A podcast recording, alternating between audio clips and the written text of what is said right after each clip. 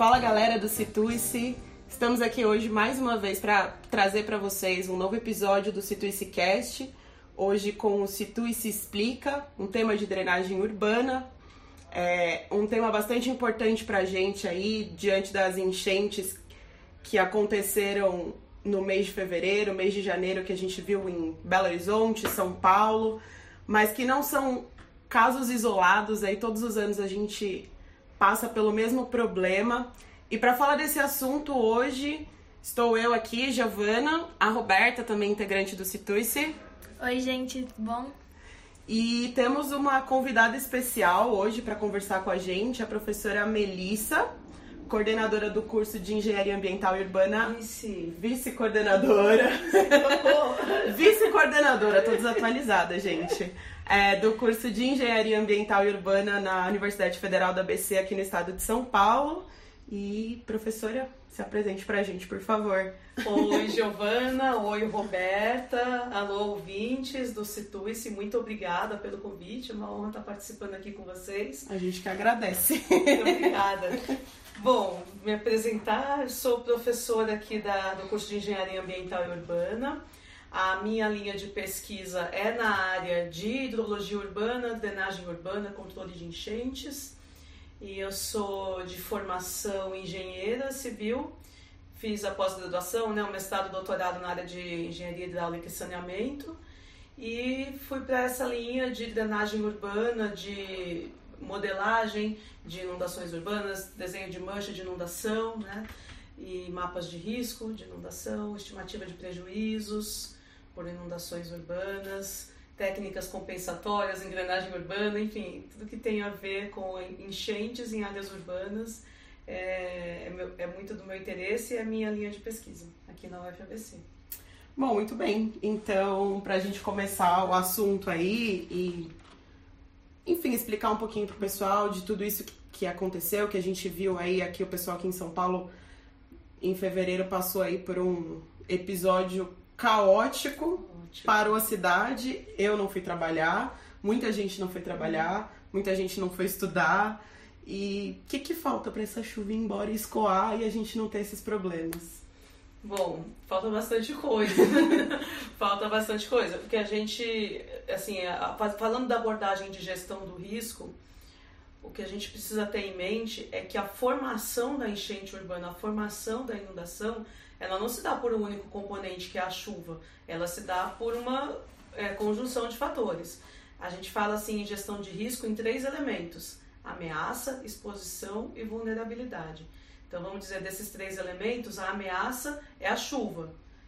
Aí, quer dizer, é, um, é, o, é o elemento sobre o qual a gente não tem não muita, tem poder. Não tem poder. não tem poder. Há indícios de que isso vem, inclusive, se intensificando. Né? Quem é aí de pesquisa na área de climatologia vem demonstrando, assim, trazendo evidências de que essas chuvas estão ficando é, mais intensas, de que esses picos estão mais frequentes. E, enfim, é uma, é uma componente sobre a qual a gente tem pouquíssima ou nenhuma gerência. Mas existem outras duas componentes para formar uma inundação, não é só a chuva. E essas duas componentes são a exposição e a vulnerabilidade. A exposição é o quanto se está próximo desse evento, o quanto nós estamos próximos desses rios que uhum. vão sofrer uma cheia naturalmente quando, uhum. quando chover.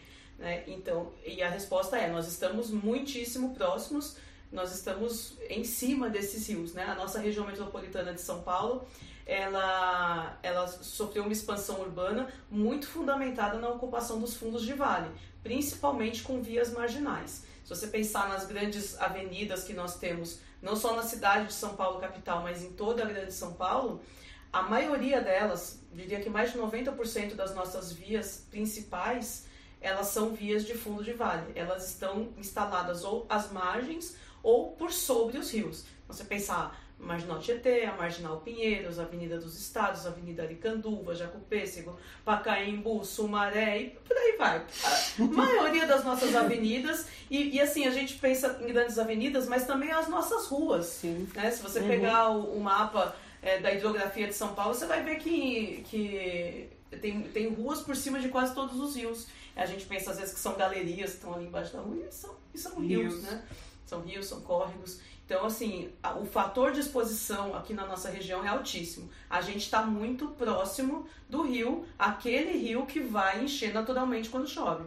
Acontece que ele vai encher com um volume de água ainda maior, porque a gente impermeabilizou tudo. Uhum. É, então, onde antes essa água infiltrava, ficava retida ou escoava devagar, ela passa a escoar muito rápido em superfícies impermeabilizadas. A taxa de impermeabilização é altíssima na região metropolitana.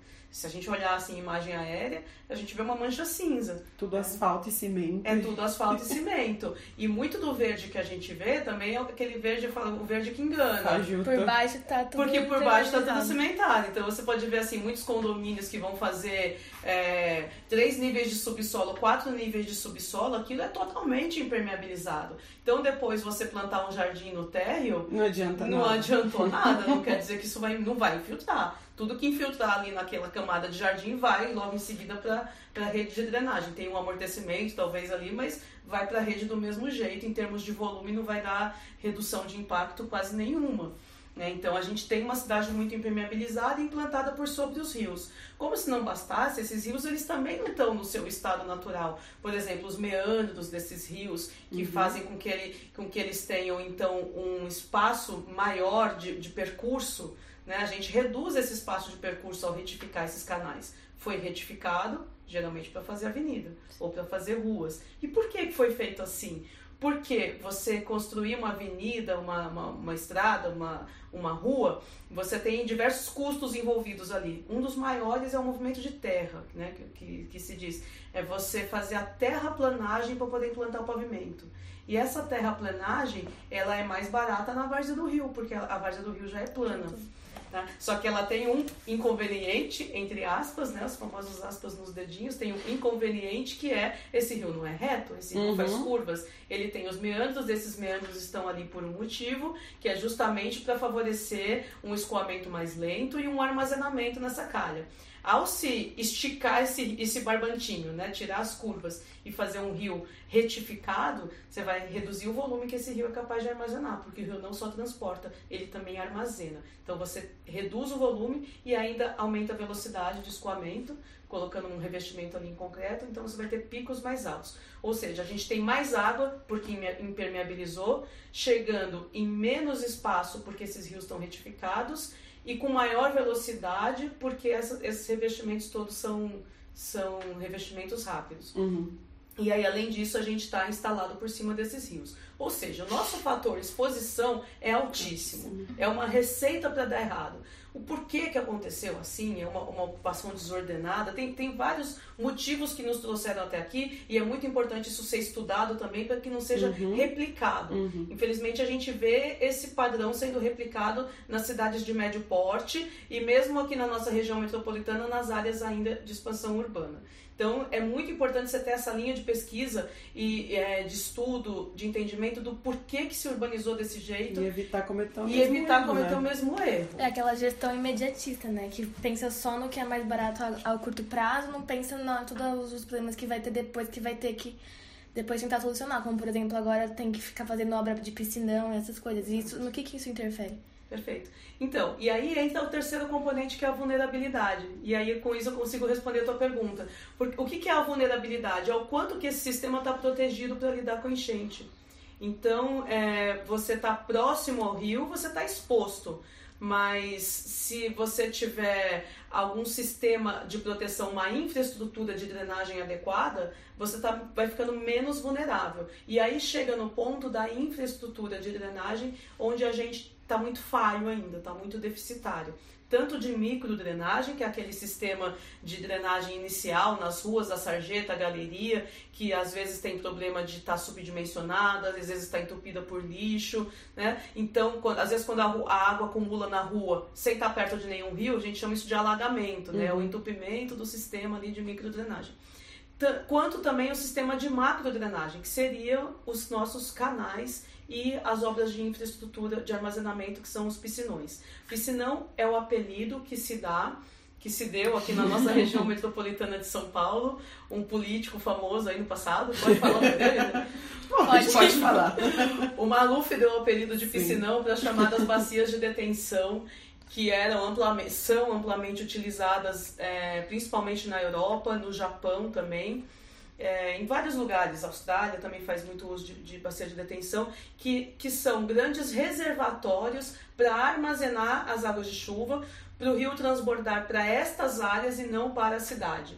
Então, quando se tem espaço e declividade suficiente, se faz isso de maneira aberta, operando por gravidade, muitas vezes até funcionando como um parque fluvial no tempo seco. E a gente tem inúmeros exemplos na Europa de bacias de detenção que funcionam nesse sistema, que é um sistema que demanda muito espaço, coisa que a gente não tem aqui em São Paulo. Por isso, o nosso modelo de bacias de detenção se assemelha muito mais às do Japão, que são grandes tanques subterrâneos para armazenamento de água de chuva. Então, a função é essa mesmo: o rio, ao transbordar, ele transborda para dentro da bacia de detenção e depois esse volume de água todo ele, ele foi amortecido né, durante o pico da chuva, então ele é devolvido geralmente por bombeamento, porque essas estruturas são profundas ele é devolvido para as calhas dos rios numa condição de, de veiculação de vazão que o rio dá conta. Professora, você tem noção de quantos piscinões tem aqui na nossa região? Sim. É, como é que esses piscinões foram calculados? Aí a gente precisa entender um pouco como é que é a nossa gestão da macrodrenagem aqui na região metropolitana de São Paulo. Uhum. Como a bacia hidrográfica aqui do Alto Tietê ela envolve 39 municípios, então a macrodrenagem não tinha como ser realizada no âmbito municipal, uhum. diferente da micro. O município tem que cuidar ali das suas redes coletoras iniciais ali das suas redes de galerias, né, tem que mantê-las limpas, tem que implantar a infra de drenagem e isso é responsabilidade do município. Mas a, a infra de macrodrenagem, ela é responsabilidade aqui na nossa região do governo do estado através do DAE, Departamento de Águas e Energia. Então, o DAE, ele desenvolveu um plano diretor de macrodrenagem do Alto Tietê com uma primeira versão em 1998 que foi depois revisada duas vezes, revisada e ampliada a área de escopo duas vezes em 2009 e em 2013. Então, a gente tem um PDMAT 3 o 1 e o 2, o 1 e o 2 tiveram o mesmo escopo, as mesmas bacias prioritárias, aquelas uhum. que tinham mais problema de macrodrenagem, e o 3 ampliou o escopo para toda a área, então ele vem complementar os outros dois. Tá. E aí, qual foi a lógica que, que veio no, do PDMAT lá na década de 90? É importante ter em mente aqui que foi essa mudança de paradigma. Até então, como que se resolvia enchente? Ampliando a capacidade do rio. Uhum. Ah, o rio está transbordando, então a gente tem que aumentar a calha para ele então conseguir. Cava mais um pouquinho. Cava né? mais um pouquinho, alarga mais um pouquinho, mas nunca chegando nas vias marginais, né? Porque uhum. jamais tirar uhum. via de escoamento de tráfego, uhum. né? Porque isso é, é, não se podia fazer, mas aprofundar o rio até com dinamite, isso foi feito, principalmente no Tietê para poder aumentar a capacidade. Acontece que esse aumento de capacidade nunca dava conta, porque a bacia continuava sendo impermeabilizada. Esse volume de água ia aumentando cada vez mais. E além dele não dar conta, ele só resolvia o problema naquele local. Simplesmente transferia a enchente rio abaixo. Então, e esse era o modelo em que cada município fazia suas canalizações, transferia enchente rio abaixo. Então, esse modelo de unificar os 39 municípios numa única gestão da, da bacia hidrográfica, ele veio na década de 90 e veio junto com um conceito importante que era da vazão de restrição. Significava assim, é, vamos parar por aqui as canalizações. Uhum. Hoje em dia, inclusive, você não, não pode fazer canalizações mais, uhum. não de ampliação de seção. Né? Não pode aumentar a capacidade de rio hoje, você tá. não, consegue licenciar mais esse tipo de obra. E aí foi um avanço, então passou a se pensar em amortecimento na bacia. Significa reservar água na bacia hidrográfica, ainda que de maneira artificial, não mais de maneira natural, que era aquela capacidade de armazenamento que a bacia tinha no uhum. seu estado natural, ela uhum. Então, a, a ideia é de fazer, promover o amortecimento, o armazenamento na bacia hidrográfica. E aí você tem diversas formas de fazer isso. Uma delas é a bacia de detenção. Há outras formas de fazer armazenamento na bacia, como por exemplo os parques lineares, os parques fluviais. Você tem as estruturas descentralizadas, como as chamadas piscininhas, que são os reservatórios nas casas. Você tem é, as estruturas de infiltração, e de armazenamento temporário, pavimentos permeáveis, jardins de chuva. Quando você fala de parques, o que seriam esses parques? São áreas é, para promover o amortecimento natural das cheias. É, é, seria restabelecer onde possível a várzea desse rio e preservar aonde ainda está preservado e, e, e, deixar essas áreas reservadas para fazer um amortecimento que a gente fala na aumentar aumentar as áreas verdes na verdade. Seria nessa nesse nas várzeas tá. principalmente. possibilitando a drenagem também isso exato né? e aí também se consegue bons volumes de armazenamento uhum. trabalhando na calha do rio. A gente tem alguns exemplos, inclusive aqui em São Paulo, como na bacia do Aricanduva. E isso sempre é possível quando você tem as áreas disponíveis uhum. ou quando pode de alguma forma dispor dessas áreas. Mas quando a área já está ocupada, ela é uma medida muito custosa porque aí envolve a remoção ou a desapropriação. Então, muitas vezes se opta por fazer as obras é, de, amortecimento e manter a área ocupada. Uhum. Então, essa, essa, na verdade, é uma decisão política, porque uhum. tecnicamente você tem outras possibilidades. Uhum. Mas a decisão ela vem muito em função até do questão, da questão econômica. Né? Sim. O que, que é mais viável politicamente fazer. Econômica e de estresse também, né? Porque remover pois ali, é. tirar as pessoas, às vezes, né? É. É uma situação... É, dado que já foi ocupado, é, né? É. Tem, tem, tem essa visão. E aí, você, o ideal seria ter essas medidas agindo em conjunto, né? Então, o PDMAT ele fez esse estudo para todas as bacias, é, estudou qual seria a vazão de restrição de cada rio, de cada córrego, e aí e comparou com o hidrograma, que seria assim o gráfico do volume de cheia que chega naquela mesma sessão. Para qual cheia? Aí entra um fator que a gente chama a chuva de projeto, que seria uma chuva crítica de referência. Em geral, o estudo é feito para uma determinada chuva crítica de referência, uma chuva estatística, que se chama chuva de projeto, e depois verificado por algumas chuvas observadas. Então é assim que é feito esse planejamento. Uhum. E aí o plano diretor de drenagem chegou num determinado volume de déficit. Ao se comparar o volume que chega na calha do rio com o volume que esse rio consegue transportar, você encontra o chamado volume de déficit. Então, falando aqui do nosso quintal de casa, né, aqui uhum. da, da RBC, da nossa bacia do Rio Tamanduateí, esse volume de déficit para uma chuva de recorrência baixa, uma chuva de, a gente fala de período de retorno de 100 anos, esse volume de déficit é de 13 milhões de metros cúbicos. E para uma chuva de, de TR 25 anos, que seria uma chuva de aproximadamente 80 milímetros em duas horas, uhum. um TR 25. Um TR 100 é aproximadamente 100 milímetros em duas horas. Né? Então, é, para uma chuva de, de 80 milímetros em duas horas, é, o nosso déficit aqui no, no Tamanduateí é de 8 milhões de metros cúbicos. Esse número é assustador. Esse Sim. número é muito maior do que você pode chegar agindo é, de maneira mais dispersa na bacia. Quando a gente planeja medidas dispersas na bacia, a gente consegue atingir aqui para nossa região uhum. terras para chuvas mais baixas, que no entanto são chuvas frequentes e que então é importante ter também essas estruturas, sabe? Para você não estressar tanto a infra de macro drenagem que planejada para cheias maiores e para você garantir também uma melhor qualidade dessas águas de escoamento superficial. Uhum. quando você passa é, esse escoamento por jardins de chuva, por trincheiras de infiltração, pavimentos permeáveis, você está filtrando essa água, ela chega na rede com, o excesso dessa água que chega na rede chega com uma qualidade um pouco melhor também. Uhum. Então, o ideal seria essas estruturas agirem em conjunto. Isso não é feito. nem a infra da macrodrenagem, nem as bacias de falar, detenção. Nem, nem a macrodrenagem funciona, né? Não. Nem o básico. Não, hoje nem o que deveria ter, não. assim, de, de, de base não acontece. Olha, muitas vezes o número de bacias de detenção em São Paulo assusta, mas é, a bacia hidrográfica que mais tem piscinões aqui em São Paulo é o Tamanduateí e eu acessei ainda hoje o site do DAE, é, tá com 42,5% da rede implantada.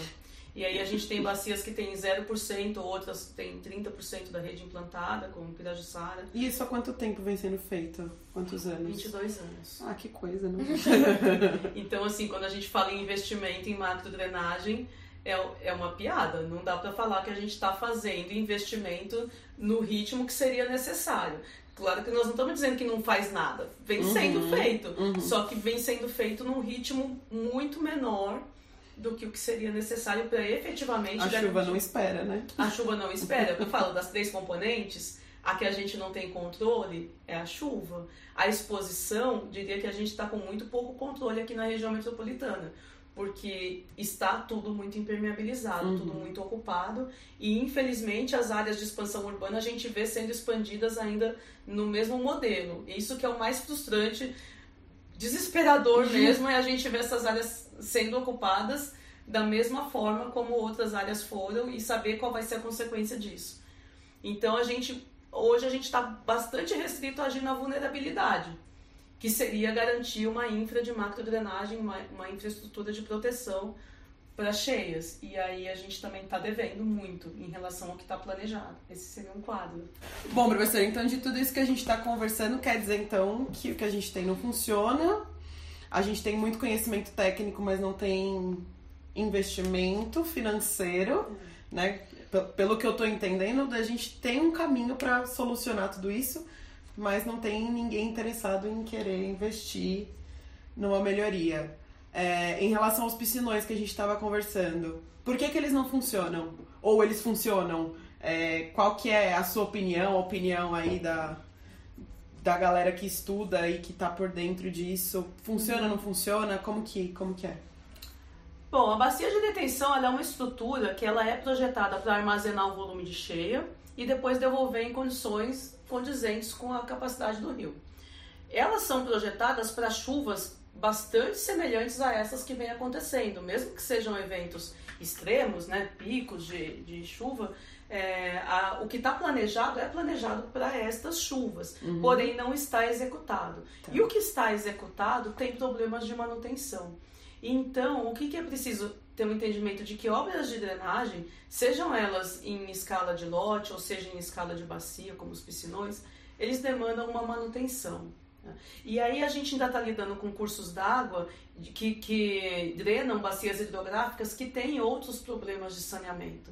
O saneamento ele é composto de quatro componentes, que são abastecimento de água, é a coleta, tratamento e disposição de esgoto, é a drenagem urbana e é resíduos. resíduos sólidos. Então, quando a gente olha assim, por exemplo, peguei a informação ainda há pouco no site do DAE, em torno de 40 milhões de anos de manutenção da rede existente de piscinões. Essa manutenção ela consiste basicamente em remoção de lodo do fundo, aquele depois que a cheia passa, fica depositado um lodo e remoção de lixo. Ou seja, são bacias, eles estão drenando bacias hidrográficas que não têm nem tratamento de esgoto e nem uma gestão adequada de resíduos sólidos. Eu, particularmente, acho injusto colocar a culpa no piscinão por esse problema. Porque aí você está colocando na estrutura a culpa do, da falta de saneamento ambiental na a bacia. A nossa culpa de novo, né? É a nossa culpa de novo. Por falar em culpa, só fazendo um parênteses, recorrentemente a gente vê é, a informação de que a população está jogando lixo e que por isso que tem enchente. Acho importante falar é, disso. Estou cansada disso. de escutar, com certeza. Né? Vamos, com certeza. precisamos falar sobre Porque é sempre isso, Jogar, né? empurrar a culpa para quem está é. mais vulnerável. Né? Tá mais a gente sempre vê o pessoal falando, ah, mas olha, tá vendo? Reclama que a rua tá cheia, mas joga lixo na rua. Tem até meme disso, tem, né? A pessoa jogando muito. lixo, depois o rio invadindo a casa dela. E é claro que isso tem uma importância, mas mas não nesse, não, não nesse, nesse nível. nível. Não nesse nível, tá? Quando a gente. A, a, gestão mal feita dos resíduos sólidos, ela tem um impacto na microdrenagem, que é aquilo da gente colocar o lixo na rua vai vir um, vem uma chuva e aquele e não deu ainda a hora do lixeiro passar, esse lixo vai parar dentro dos bueiros, entope a rede de micro, aí tem que ser limpa, demanda ali uma manutenção que poderia ser controlado se a gente não colocasse o lixo uhum. na rua. Ok, isso realmente é importante Sim. e não é para jogar lixo na rua mesmo. E, e a gente tem mesmo que cuidar para colocar o lixo no lugar certo, na hora certa, na hora que vai passar uh, o caminhão de coleta, etc. E ela tem um problema de quando vai parar nos rios, que isso acaba indo parar dentro das estruturas e, e vai dar um problema de manutenção. Mas, quando a gente tem menos de 30% de um sistema de macrodrenagem implantado, não dá para dizer que a culpa da enchente é do lixo. Hello, não é. Alô, governador, não vamos botar a culpa na pessoa, nas pessoas, porque não é, entendeu? Primeiro implante a rede e implante uma gestão adequada de resíduos sólidos. Aí sim você pode dizer que ah, entupiu um bueiro, porque a pessoa jogou lixo na rua. Mas isso não está causando uma enchente desse tamanho do que a gente viu né, na semana passada. Não, não é. Não é culpa da população jogando lixo na rua. E também não é culpa de São Pedro. o então, coitado não tem nada a ver Não, não é culpa da chuva, porque a chuva a gente sabe que chove. Chove é, desde sempre que o mundo choveu. É mundo. Sempre choveu. Vai continuar chovendo. Exato. Então, assim, se eu, pra eu falar que eu, eu não sou eu não diria que os piscinões não funcionam. Eu diria que para funcionar, eles precisam de uma manutenção adequada e eles é preciso ter um entendimento de que a rede de macrodrenagem da qual eles fazem parte não são a única solução. Eles fazem parte de uma solução integrada. Essa rede em si também faz parte de um saneamento ambiental que tem outros fatores. Então a gente precisa permanentemente buscar buscar isso, buscar que se tenha coleta e tratamento de esgoto, que se tenha gestão de resíduos sólidos adequada e que então você possa ter uma rede completa de saneamento na nossa cidade. Tem que ter uma integração de tudo, né? Não adianta. Pois é, mas, mas sem, sem perder também o foco de cada componente, mas entendendo que eles são necessários. Por exemplo, bacias de detenção abertas e parques fluviais, como se tem na Europa, era um ideal, né? Que assim, você, na, no tempo seco, você tem lá o, o, campo de várzea, tem a ciclovia, tem o parque, o gramado, e aí no tempo de chuva essa região vai ficar inundada, alagada, alagada e depois, essa, quando essa água for embora, você vai ocupar esse espaço. Isso não é uma realidade quando você tem esse rio transportando esgoto. Uhum. Né, então, Esgotão a céu aberto, né? Esgoto a céu aberto. Então, não aconteceu, tem... por exemplo, lá nos piscinões do Alto Aricanduva, isso aí. Eles foram previstos para funcionar como parque linear, como parque fluvial, né? E não podem realmente ter essa função, porque essa, essa água de chuva, essa água do rio, ela vem, ela tá contaminada, ela tá com esgoto. Quando ela vai embora, ela deixa um lodo ali no fundo, que é difícil até conseguir licenciamento para onde levar esse lodo. Nossa Senhora.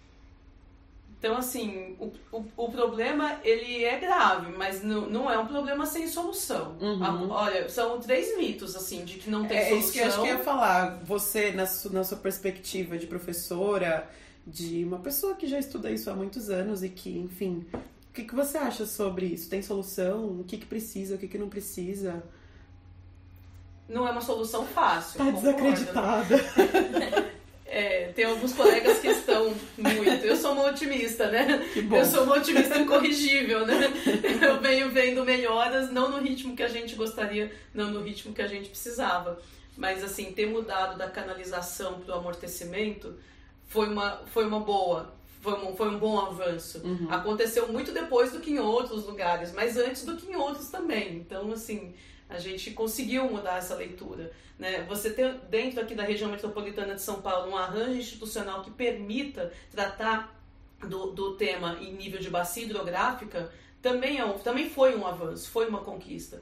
Mas a gente teve uma fase de conquistas e depois parou, parece que deu uma parada. Agora é muito difícil sair alguma obra que está prevista no plano. Então, assim, é, a solução é a gente não parar de fazer os investimentos necessários, as revisões necessárias, porque o tempo vai passando, você vai perdendo algumas áreas, outras soluções tecnológicas vêm surgindo, como aplicá-las em larga escala.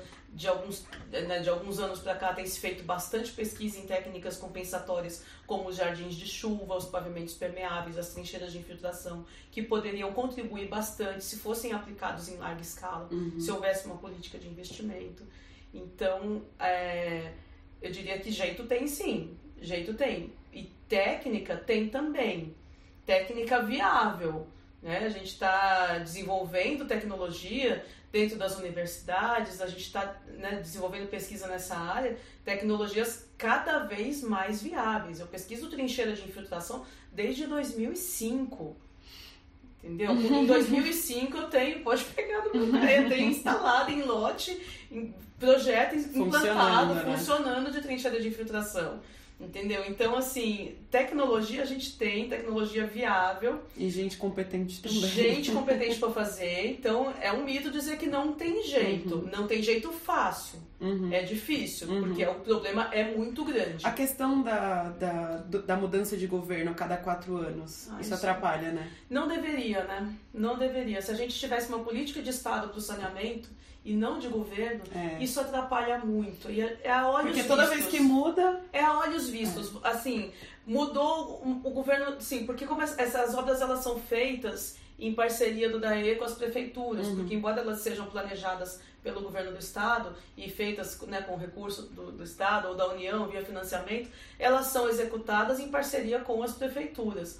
E aí trocou o governo da prefeitura ao mesmo governo estadual, muitas vezes essas obras param ou projetos que já estavam prontos para ser licitados não são, porque as prioridades são revistas. Então, assim. É... Prioridade revista parece uma piada, como se isso não fosse uma prioridade. Né? Pois é. É muito triste. É uma assim. urgência. E assim, os investimentos que se precisa fazer, eles são de médio a longo prazo. Uhum. Então eles têm que ser políticas uhum. de Estado Sim. e não de governo. Uhum. Então, assim, é, um, um, governo precisa continuar o que o outro estava fazendo de saneamento e que foi feito segundo um plano que foi desenvolvido a muitas mãos. Mãos técnicas, mãos Pra isso que está feito o plano diretor. Pra isso que está feito. Né? Então, vamos revisar, ok, tem, tem coisas novas a serem incorporadas, tudo bem, mas manter uma continuidade do plano é importante. Então, assim, saneamento não poderia jamais ser política de governo. Não, e é uma coisa interessante porque, assim, a gente está conversando e no fim a gente está falando só do estado de São Paulo. É. Imagina pensando em Brasil. Em Brasil. Tem lugares que saneamento zero, né? Saneamento zero, exatamente. E dentro do saneamento, assim, é, a drenagem ela acaba ficando Sim. assim, em último plano, Sim. junto às vezes com resíduos, né? O abastecimento de água ele vem sempre como uma prioridade, Prioridade. por uma série de fatores, né? Uhum. O, a coleta do esgoto também, mas a drenagem e resíduos sempre fica em último plano. E a gente tem uma dificuldade, inclusive, de ter os indica- indicadores, indicadores em nível nacional, sabe, que possam efetivamente permitir a gente aferir como que está a situação da drenagem nas diversas cidades do país. A drenagem como componente do saneamento, lembrando sempre, ela é responsabilidade do município. Mas a macrodrenagem, como sendo intermunicipal, ela precisa ser planejada em nível de bacia hidrográfica. Então você já tem aí uma integração difícil de acontecer. Uhum. Então esse arranjo institucional que aqui em São Paulo nos permite tratar de maneira de bacia hidrográfica, não é em toda a região que você consegue isso. Em várias cidades por aí a gente vê assim é, ainda as prefeituras tratando as questões dos rios que são intermunicipais. Então isso não tem como funcionar. É preciso que a unidade de gerenciamento seja bacia hidrográfica, em parceria sempre com os municípios. Então, assim, falta em alguns casos um arranjo institucional que possibilite. É, nível federal, assim, precisa ter um investimento, porque essas intervenções não são intervenções baratas, que o município, às vezes até o Estado, vai ter condição de executar. Então, esses financiamentos, a continuidade desses financiamentos é necessária também como política de Estado, sabe? O financiamento para o saneamento, o investimento no saneamento. Então, tem, tem vários níveis, tem várias abordagens, assim, de, de como olhar o problema, mas nunca diria que é um problema sem solução. Uhum. Assim, é uma solução difícil, Uhum. mas a solução tem. Uhum. Então, são mitos, assim, é, é um problema que tem solução sim, a culpa não é da chuva e a culpa não é da população. São, assim, três, três pontos que eu tenho bastante, bastante certeza. Bom, eu acho que a gente passou por bastantes pontos, né? Muita coisa importante. Não sei, você quer deixar alguma. Fa- fazer alguma. alguma outra. Concluir alguma coisa? é, levantar algum outro ponto, algo que a gente esqueceu de passar. É, Vocês foram bem completinhos. Bastante, né? Tem, dá um orgulho, assim, como professora, né? Ah, pra quem não sabe, a gente foi. A gente foi aluna da professora Melissa Roberta, acho que ainda vai passar mais algumas vezes. Veremos, não? Em É. homenagem, inclusive. Em drenagem, inclusive, com certeza. De complementação dos tópicos que vocês trouxeram, acredito que a gente né, conseguiu né, abordar bastante. É, mas assim, em termos de então o que, que se pode fazer, né? O que, que eu como cidadã posso fazer? Então, é, isso eu acho que é importante cada um ter a consciência primeiro de se informar para saber qual é o problema, né? Qual, qual é o problema real, as soluções possíveis e, e se informar de como participar disso. Porque a sociedade civil, ela tem muito papel nesse processo todo. Porque o que, que vai mover, o que, que vai mover a vontade do governo? Né? O que, que vai mover a vontade política? Uhum. Então, a sociedade civil ela tem instrumentos de pressão, via comitês, via associação de bairro, entender que. Nossa, isso é tão pouco difundido. Eu mesmo só fiquei sabendo na universidade. É, pois é. Então, assim, a sociedade civil ela tem um papel fundamental, sabe? As ONGs têm um papel uhum. fundamental. Eu tenho visto trabalhos maravilhosos de ONGs trazendo informação para as pessoas. Olha, você mora em tal bacia hidrográfica sabe? E a pessoa entender, ah, aqui para minha bacia hidrográfica, o que, que foi planejado que não foi executado? Aí a pessoa vai ver, poxa vida, tinha uma obra planejada para ter sido feita Por que aqui. Que não tá sendo Por que, que não está sendo feita? Chegou a ser licitada, depois não foi executada, trocou a prefeitura e não foi. Como é que eu posso reclamar disso? Não é geralmente assim tão, tão difícil quanto parece a gente se, se unir para poder uhum, uhum. reivindicar uhum. as coisas, sabe? É, se unir numa associação de bairro, associação de amigos da bacia hidrográfica, sabe? E diversas outras associações e entidades da sociedade civil em que os cidadãos podem e devem ser atuantes e participar. Existem comitês onde se pode, é, audiências públicas onde você pode participar. Então há meios de se informar primeiro, saber o que reivindicar e então procurar os mecanismos para reivindicar. E isso vai tomar um tempo da vida da gente como cidadão. Mas é, eu entendo que isso é necessário. E por outro lado, a gente vai ganhar tempo. Né? A gente vai ganhar e qualidade tempo de e qualidade vida. de vida. né? Então a vontade política não vai brotar lá no coração do político que mora no bairro protegido. Né? Uhum. Que não... é, difícil, é difícil, gente. É difícil a gente conseguir que brote espontaneamente. Eu, eu, eu acredito que existe uma pressão que pode uhum. ser feita. Uhum. E, e por, por esses mecanismos de pressão, a gente pode conseguir resultados. Não esperar acontecer o desastre para então, ah, aí, aí vai lá e tem uma medida reativa, sabe, em cima de um desastre que aconteceu. Então, é essa mensagem que eu deixaria, assim, de, de a, a gente como, como cidadão mesmo, como sociedade civil, a gente tem bastante coisa que pode fazer, que pode ser feita. Perfeito. Bom, então é isso aí. Obrigada, professora, ah, de coração, agradeço, pelo seu adorei. tempo, pela sua disposição sempre em atender a gente, em ajudar a gente com, com esse tipo de, de atividade, até porque é, nós somos um canal justamente que está tentando atingir a população nesse sentido, levar conhecimento, levar informação e falar, olha, é por aqui que a gente vai, é assim que a gente vai agir. Porque, enfim, a gente está vivendo um, num Brasil aí de informações erradas, é, é, né? caminhos errados, enfim, as pessoas não sabem para onde correr, não sabem onde encontrar informação correta e não sabem meios para agir. Todo mundo quer fazer alguma coisa, mas ninguém sabe. Pois é. Como, aonde, por quê. Então, acho que é papel nosso como universitários. Brilhante. Tá o seu como professor, a gente agradece de verdade, de coração. Acho que todo mundo tem muito a ganhar com isso e com esse podcast que foi demais, eu adorei. Gostei. obrigada, muito obrigada e mesmo. acho que é isso aí.